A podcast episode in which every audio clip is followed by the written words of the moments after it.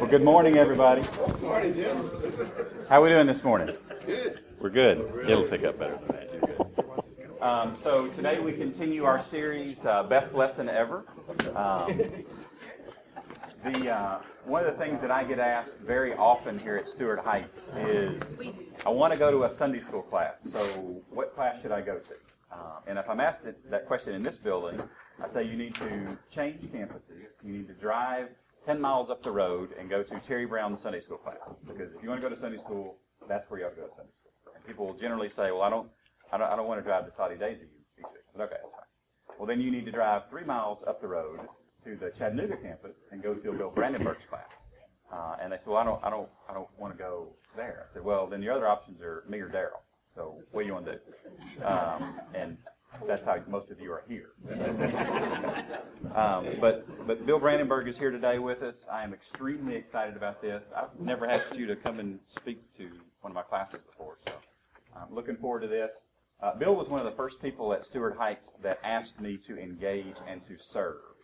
So in my mind, uh, he's kind of like a, a spiritual daddy in, in, several different ways, uh, and a lot of the the things that you guys have benefited from um, as a result of us doing things that we, the things that we do are a result of this guy. So uh, if you guys would welcome him this morning, and uh, he'll come and bring the lesson for us. So, thank you. That was code for it's all my fault. Um, so my name is Bill Brandenburg. I'm, I'm I'm not used to hearing my own voice, so this is a little bit weird. And they've let me know at the last minute. So a lot of pressure, right? Best lesson ever, really. Um, recorded, really. And then the last, following Terry Brown. I mean, that is just crazy. Um, I have similar discussions in my class. It, it, goes a little bit differently because there's a lot of options at the Chattanooga campus. And people are kind of thrown when I know that they're there and they want to go to the Chattanooga campus, and I say, well, if, if you enjoy good teaching, you should go to Sandy Zinson's class because that, that guy can flat out. Have you ever heard Sandy Zinson pray?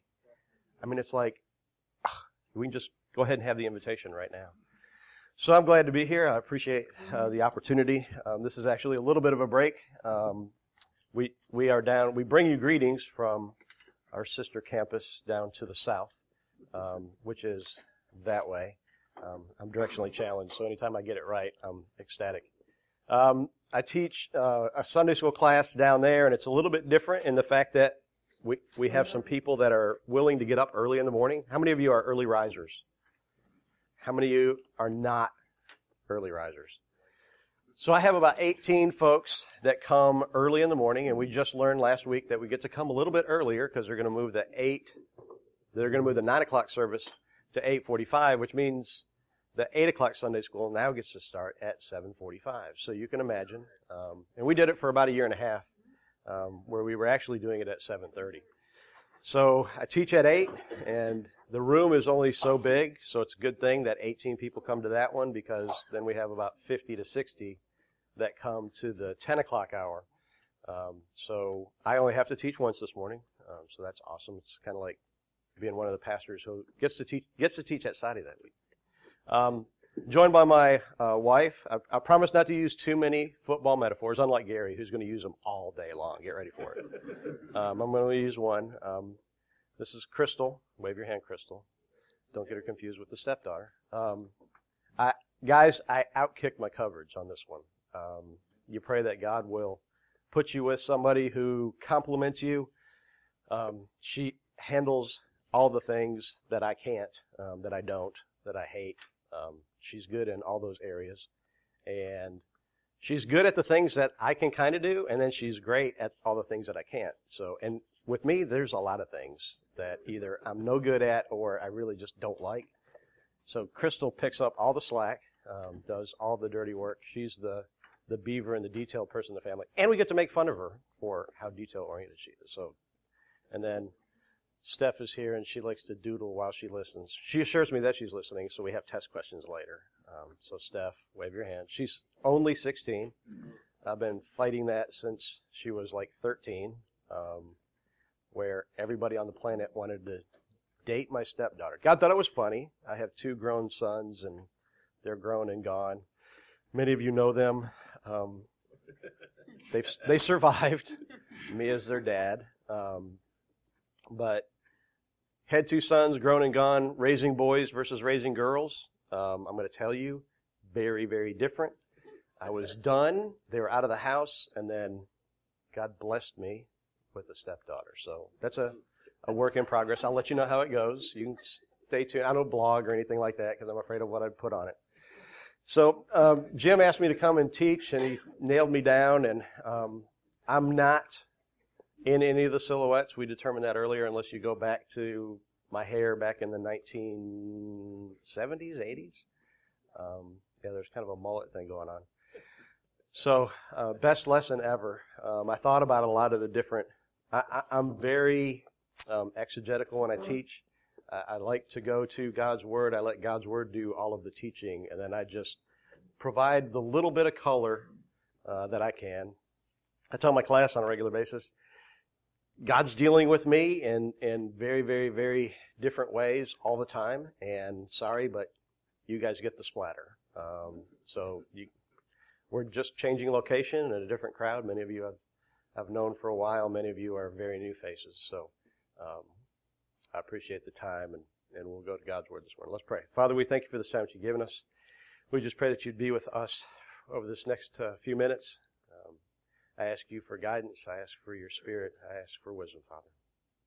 Bless us and guide us. In your name we pray. Amen. Um, turn your Bibles to Matthew chapter 5. A very familiar passage. When Jim asked me to teach um, my best lesson ever, I just put the best aside and said, "What if I had one chance to teach somebody something, um, what would I teach on? What passage of Scripture? Because it was a foregone conclusion that we would be in God's Word.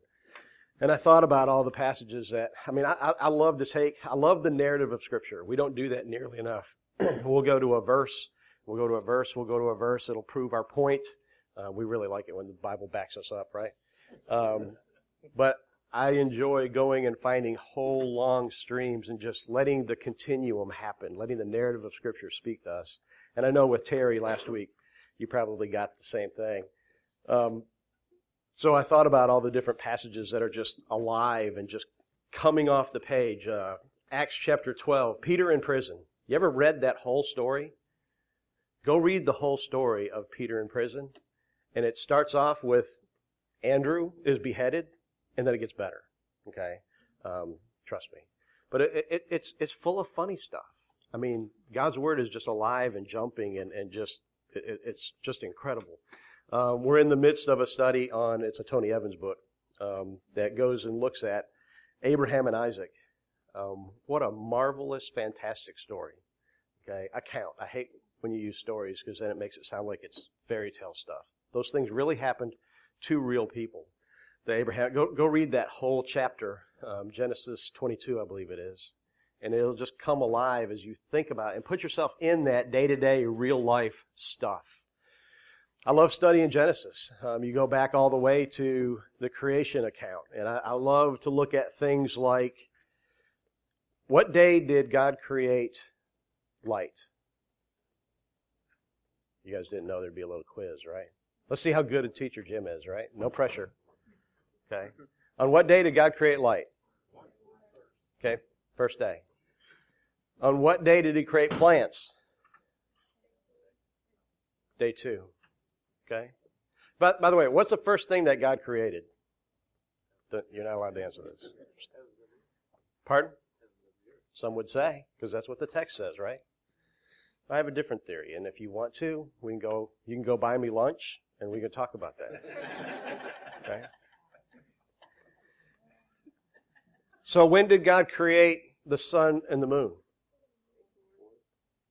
Okay? It's pretty incredible that he created light and then waited a couple of days. He actually created plants and the whole cycle of plant and plant life. It doesn't say he just created the plants, he created all of that stuff. Okay? And I want you to write this down. There's a place for notes, so I get you to get your pens out, right? I don't have an outline.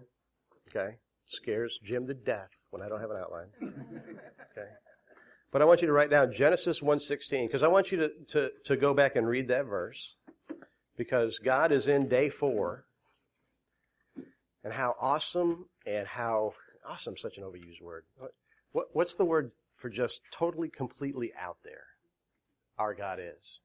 How, what's what's the word? Fantastic. Fantastic. I mean, incredible. The the English language fails, okay, to describe our God. Okay. And I want you to see this because you know, as Moses is writing this down, um, God's God's dictating to Moses the creation account, and he gets to day four, and he says he creates two lights: the greater light to rule the day. What do we call that one? The sun. You guys are good. See, Jim, not too bad. The lesser light to rule the night is called the moon. And then he says this. Oh yeah. The, oh yeah is Brandenburg, right? He made the stars also. How many stars are there? Science tells us that the best they can guess, I looked this up this morning. I've got a counselor who lets me know that bazillion is not a word. Um, they estimate, the best they can estimate is there is a septillion stars in the sky. 10 to the 24th power. It's a lot of zeros, isn't it? So we're already into that number. You get to a million, and we, we get to the point where we can't comprehend. You ever seen a million of something before? We're talking about so far beyond a million the, the Bible tells us this. Science tells us this as well. Science finally caught up to the Bible that if you go out to the, how many of you been to the beach? Okay. You ever picked up, how many of you picked up consciously and thought about the, the sand in your hand? And science tells us this. Now, I, I don't get this just from the Bible, although the Bible is the authoritative source that I would go to. Science has finally caught up and said the stars in the sky are, are as numerous as, and maybe more numerous than the grains of sand on every beach in the whole world. And my God, on one day, as an afterthought, went, that, that's mind numbing stuff. By the way, if you believe in a literal account of creation and you believe in a literal translation of the Bible, you are a young earther. How many of you knew you were young earthers? Okay. See, Brian's doing his job. Now he's going to do it for other people, and I really don't like that. Um, and if you feel like I do, you can buy me lunch and we can go talk about it. Um, but you're a young earther, and the earth is somewhere between six and seven thousand years old.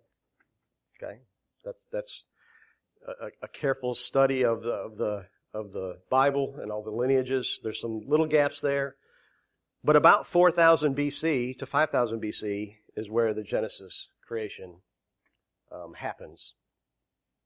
And all those things with the little footnote um, of He made the stars also. Starting right now, today, if you were commissioned to go build a star, how long would it take you? I love these.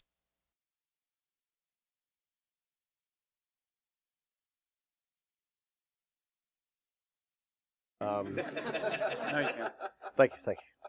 So then, 4,000 years later, okay, I want you to think about how unthinkable it is that the Creator entered into His creation. Because that's what happened.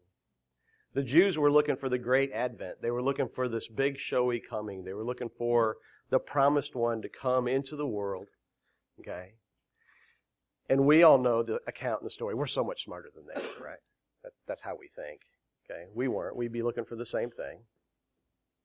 And Jesus came. And you guys have heard that story, but I want you to really get it. I want you to get who he was when he came. I want you to get the fact that he set aside his glory and he came and he entered in his, in, into his creation with the sole purpose of buying back, redeeming what was already his. And we see things happen in a very careful way. We see all this stuff played out. And, uh, you know, he was born about 4 BC. We can't even get his birth date right, right? You think that the, the Anno Domini is in the year of our Lord, that, you know, he must have been born on year zero. And by the way, if you think there was a year zero, we don't even get that right. It went from one to one. Okay? He was born about 4 BC in a very quiet, humble way. Okay? And this very quiet, humble man, God man, okay, came on the scene with the sole purpose of living on this earth a sinless, spotless life, because that was the requirement, okay, that there had to be a perfect person to take our place. And the creator, creator, because Jesus was there, the Godhead were there at the creative work. Okay, if you look at careful uh, evaluation of the passage, it says, Let us make man in our image. Okay, God wasn't talking to the angels, God was talking in the Godhead. Okay, and we see him come in and we see him come on the scene. We see him at 12 years old. We get these little, we, we see Jesus in his, in his, in his, at his birth. We get to see him eight days later at his circumcision. We get to see him just a couple of years later at his dedication to the temple. And then we get to see him at 12. And I want, I want you to get this. Mary and Joseph, being the good Jews that they were, um, were making the journey from Nazareth to Jerusalem, and they made it on a regular basis. They were ob- obedient. They were uh, following the, the, the, all the Jewish laws. And they went for Passover, and they went and they went on a family caravan because you travel in a caravan. It was all by foot and by donkey. Okay, they didn't get in their nice cars, or they didn't have those, right? And they went and they made the trip, and they're coming back, and, and, and get that it's probably somewhere between 20, 50, 100 people making this journey. Okay? Eh, I, I tell you, the, God, the Word of God is, is extremely chock full of funny moments. Because get this. You got, how many of you have kids? Okay? Imagine yourself on a journey. You ever gone on a, a long uh, family vacation? And uh, with the, the rest of the extended family, and the kids end up this way and that way? Get this. They lost the Son of God. I thought he was with you. I thought he was with you. Well, where is he? He's 12 years old. So they'll go back and they look for him. And I, you, you gotta get all that's in there. Okay? Because they go back to find the Son of God. They've misplaced the Messiah. And where, where is he? They finally find him. Guess where he is? He's in the temple. And guess what he says? Why wasn't this the first place you looked? He's 12. He says, Did you not know that I would be about my father's business? Now, was he in a furniture store? Was he in a carpenter shop? No, he's in a temple. Even at 12, he is fully understanding of who he is and why he's there. Okay? Quiet for another few years, and then he comes on the scene. And he comes on the scene, and, and there we see in Matthew chapter 3, verse 3 through 17, and I love looking at the, uh, the, the, the harmony of the Gospels because his baptism, his account of his baptism is in both Matthew, Mark, and Luke. And it says that he goes to be baptized. And you got a great scene there where John the Baptist, who's been declaring the coming of the Messiah, Jesus comes to him and John, they have this little discussion where John says, Jesus goes down and says, I need you to baptize me. And John's like, me baptize you? That's, that's crazy talk. Okay? That doesn't need to happen. You, I, am not even worthy to untie your shoes. And Jesus says, no, you need to do this. I need to do this, and you need to do this for me. And he goes down and he's baptized, and you got to get what happens next. Okay? Because if I went and got baptized, and I did, the heavens didn't open up in part. Okay? And the Spirit didn't descend, and there was no disembodied voice, but a disembodied voice. The Holy Spirit came down and said this This is my beloved Son, in whom I'm well pleased. Because at that point, Jesus starts doing this in his ministry. He's been doing this his whole life. What is God's plan? What, how is, what is God's mission? And how do I become a part of it? I've got a lot of Christian brothers and sisters that I just love, and they, they, they, I love the fact that they can come to me and they can help me out. I say things that are a little bit off, and they say, you know, th- this is what I used to say, right? I, like the bumper sticker. God said it, that settles it. God said it, I believe it, that settles it. What's wrong with that bumper sticker? Yeah, it doesn't matter whether you believe it or not. God said it, that settles it. Okay, I used to say this because it sounded really holy and spiritual, right? What is God's plan for my life? Okay? Sounds really good, doesn't it? How many times, how many of you have said that before? Okay? We're getting into dangerous territory. I don't know if I want to raise my hand or not. Okay? The danger is, is I'm still making that whole thing all about me. what is God's plan? Okay, let's let's leave the for my life off of it. Okay. We see this over if you look in the passages, okay? If you're dig, digging into God's word, you'll see this over and over and over. Jesus waited. Jesus sat. Jesus waited. Jesus was looking around. Jesus would see a, a, a, little guy. I like the stories about the little guys, right? I am standing, right? The, the little guy's in the tree. Okay? That's a God thing. He sees somebody that needs to be healed. That's a God thing. He's looking around. Jesus waiting and not going to one of his best friend's houses when he's on his deathbed, Lazarus. Okay? Because, and he said, the disciples ask him, why aren't we going? We're ready to go. We're packed. Okay? Why aren't we going? And Jesus says this, it's not time yet. Okay? Because he's interested in, he's got, he's got one priority. He doesn't have priorities. He's got one priority. And that's the glory of his Father. Over and over and over and over. Here, and here's the hard part. Ready?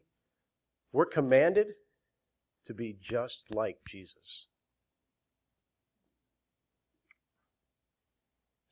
If you're a Christian, that's not an option. Okay? We're told to be just like him. And I love this passage here because right after he gets baptized, immediately, the, and, I want you to see this, he is spirit led out into the wilderness to be tempted. And he's out there for 40 days with no food. Okay? And Satan comes at the end of that 40 days and tempts him three times. And I want you to get this because we're supposed to be just like him, right? Satan comes and he tempts him, and Jesus responds. How does Jesus respond? Pardon? With Scripture. He says, You said this, but the, the Word of God says this. Right? Th- this is the Creator, remember? He could have waxed eloquent. He could have had that, that, that answer like he did so many times with the Pharisees. Okay? But instead, he said, he used scripture. Not once, not twice, all three times. Okay? And you go through the rest of that chapter after the temptation, Jesus comes back. And I want to focus on really quickly in this few minutes that I have left, that we have left, is that we get one of the full sermons that Jesus gives while he's here on this earth. Okay? Now, we've put a title on it. He did, I don't think he had an outline either, but I think he thought about it. What will I tell these people? What are the important parts? Okay? What, what, laying out this thing from beginning to end, and I want us to be really careful. And I don't have time to read it all to you. You need to go home. I always assign homework too, by the way. Did Jim warn you about that? Okay, write this down. Read the Sermon on the Mount. Read what he really has to say. I, and my best lesson ever, this may not be my best, but I tell you what, I use this one all the time. I'm in the counseling ministry. Crystal can tell you, she's in there helping me with that stuff. Um, every single time, no matter what the problem is that is presented, I take them to this passage. And we read, and I have them read it three times. And I have them memorize the summary, Jesus' conclusion in this message because it speaks to any of life situations. Okay? I've probably gone through the Sermon on the Mount and set it up like this at least 50 times. Okay? And when you're a teacher, that's a lot of times. Okay?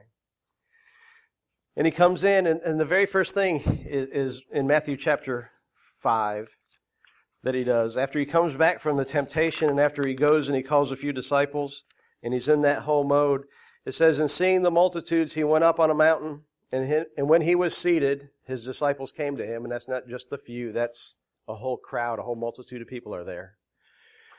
Then he opened his mouth and he taught them, saying, and I want you to think about being there. And I want you to think about the fact that there's a whole bunch of people who are coming on the scene and claiming to be the, the promised one, the Messiah. Okay? What makes this guy different? Well, you know what makes him different? This is the one that when he got baptized, the Holy Spirit came down and said, This is my beloved Son in whom I'm well pleased.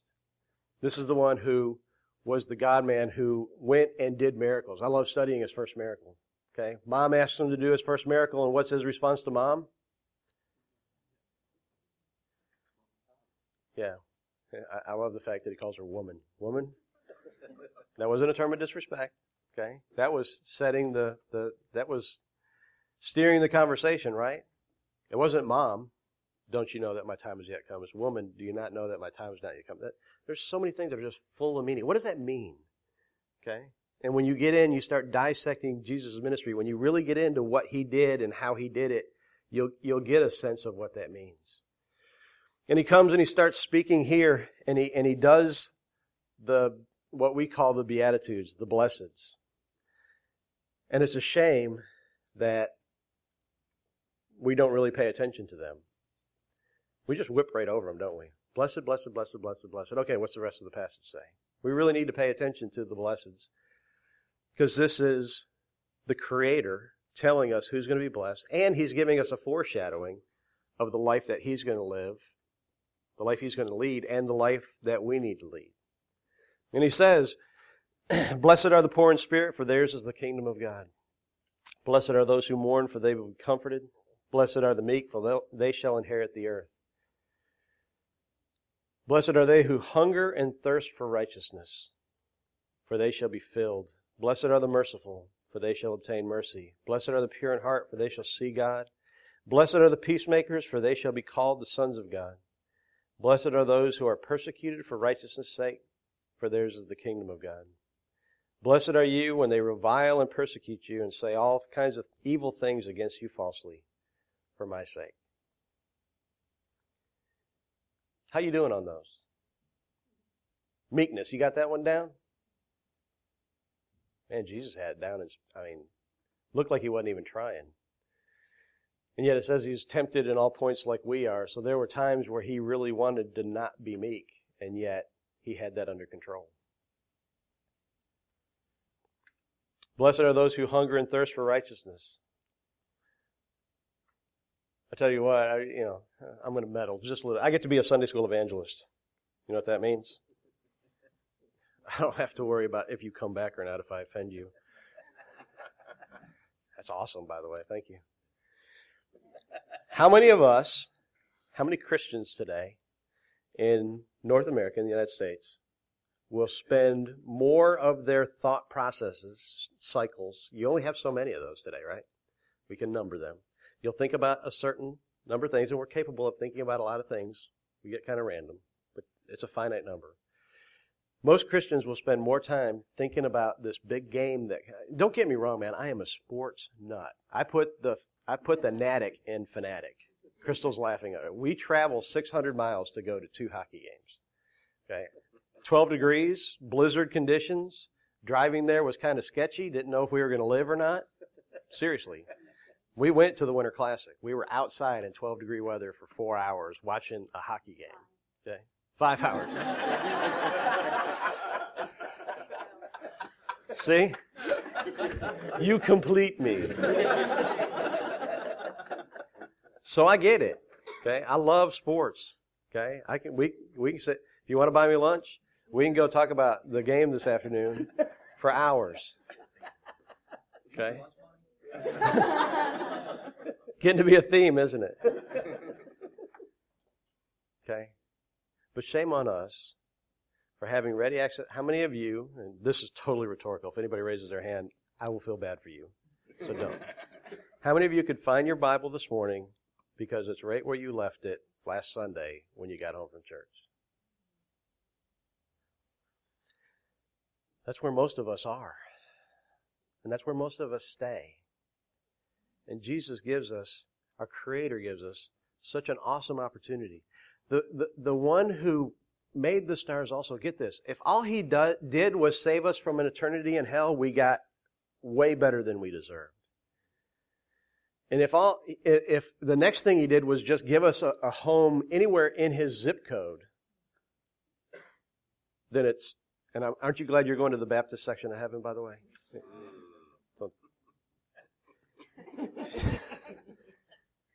if that's what he did and that's all he did, I, I, I, am beyond blessed. But this is what the Bible tells me. That this would sound arrogant if it wasn't written down. Okay? He desires to have a relationship with me. A relationship. He desires to have a relationship with each and every one of and get this, he's capable. How can so how can one being be able to have a relationship with 6 billion people simultaneously. Genesis 1:16. He made the stars also. It, it, he can handle it. He can do it. So we see Jesus coming here and we see him speaking. We see him speaking with authority. He, he comes and he talks about the, he does the Beatitudes. He does the, you are the salt and you are the light. Okay? That's the we, folks. How you doing on that salt and light thing? Then he comes and he says something very important in, in Genesis, in, in, Matthew chapter 5 verse 17 through 20.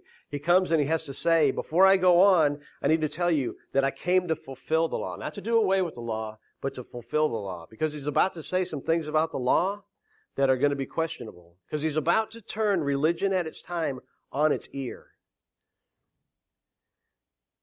And I can take out the on it at its time. He's about to turn established religion on its ear. Because religion had become, and it has become, and it has stayed, if you're just doing religion, you're not doing relationship, then it's all about what's on the outside. And it's all about appearances. And the Pharisees had made a tremendous profession out of it all being about what's on the outside. Okay? And he comes and he talks, then he talks about the law. He talks about murder in, in verse 21 through 26. He talks about adultery in 27 through 30. He talks about divorce in 31 and 32, oaths in 33 through 37. He talks about uh, that vengeance and the revenge, the eye for an eye in 38 through 42. And then he tells us this. We need to love our enemies. How you doing on that one? Yeah, we'll leave that alone. Chapter division, they're unfortunate here. It's one continuous flow. Uh, he talks about giving to the needy and how we need to do that. He talks about prayer and how to pray properly. He even gives us a model prayer in this in this sermon how we're supposed to be fasting, how we're supposed to be looking to put our treasures in heaven. I mean, we get a primer right here of the Christian life in these three chapters. Okay? In this one sermon. We get the whole outline of this is how we should live. And here's, here's the core central message. I want you to write this down too. It's not what's on the outside that matters. It's all about the heart. It's all about the heart. It's all about the heart. It's all about the heart. we have this, we make fun of psychology out in the world, but we have this problem in the fact that we gravitate toward it. I've got a problem with drinking. What do I need to do? I need to stop drinking, or at least drink less. Okay? I got a problem with eating. Yes, I do. What do I need to do? I need to eat less. I've got a problem with it. We teach Christian behaviorism. It's all about the behavior. It's all about what's on the outside. And guess what? That's not what Jesus said. Okay? If you look at all of these passages all the way down through here, he's teaching us that it's not what's on the outside that matters, it's what's in your heart. And oh, by the way, guess what? Who can change your heart? You can't. I love, go, go do this study. Go look through all the prepositional phrases that happen when it's talking about the change, the metamorphosis that needs to happen in our lives. As we move from who we are to who Jesus is, and those images become more and more superimposed so that people see less and less of me and more and more of Jesus, guess what? All that changing is happening in me, it's happening to me, it's happening for me, but it's not happening by me. He is doing it.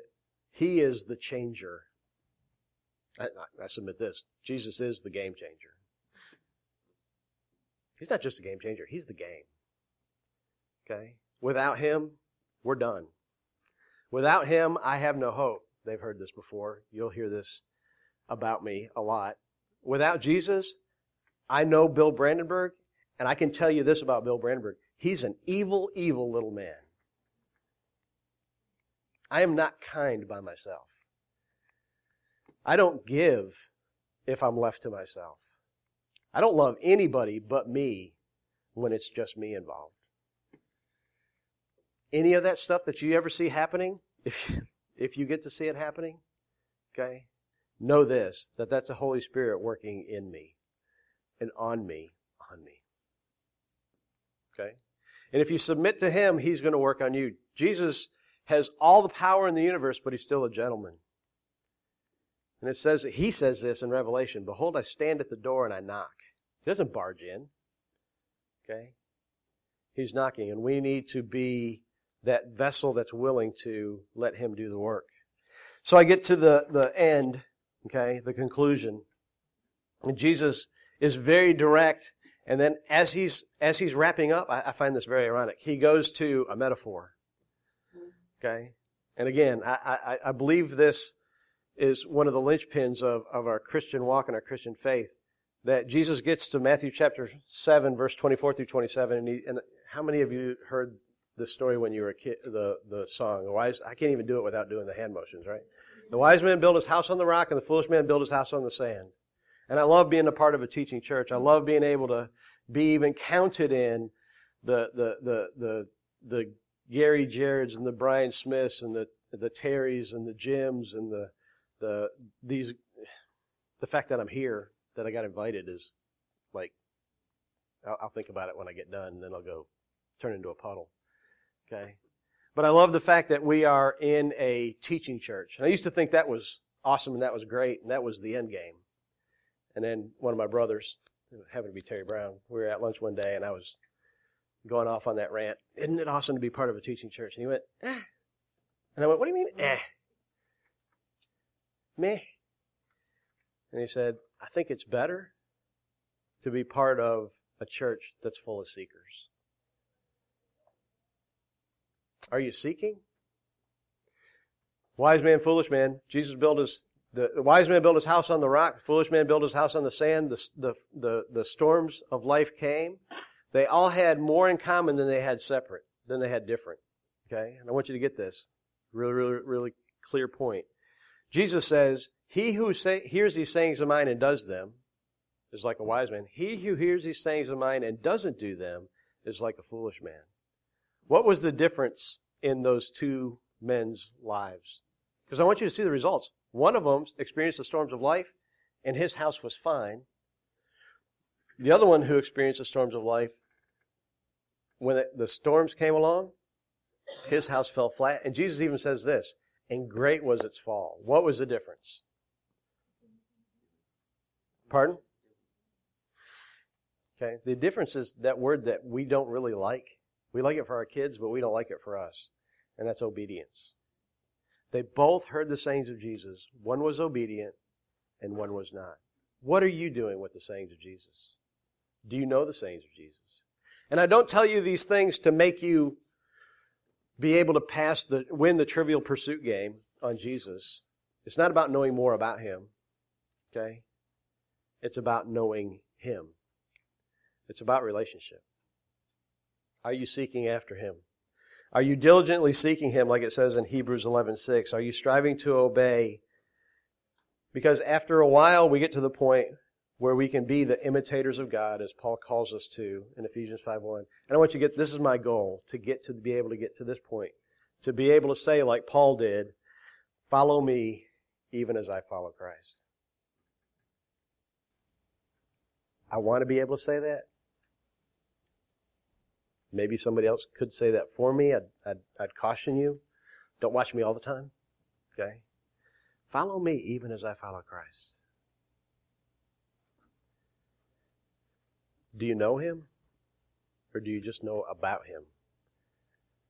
Because relationship with him that he invites us to, the creator of the universe, the he made the stars also, he invites you to regularly share yourself with him. He knows the thoughts before we think them. He knows the number of hairs we have on our head. The equivalent today would be like saying he knows how many cells you have in your body at any given point in time. He knows you that intimately. Yet he says he wants us to share the desires of our heart with him. I, I, I invite you, I invite you to come have that relationship with him that only he can give. Let's pray. Father, we thank you for the time you've given us. We thank you for who you are and for what you've done and what you are doing and what you will do. You're pursuing us, Father, and we ask you to keep it up.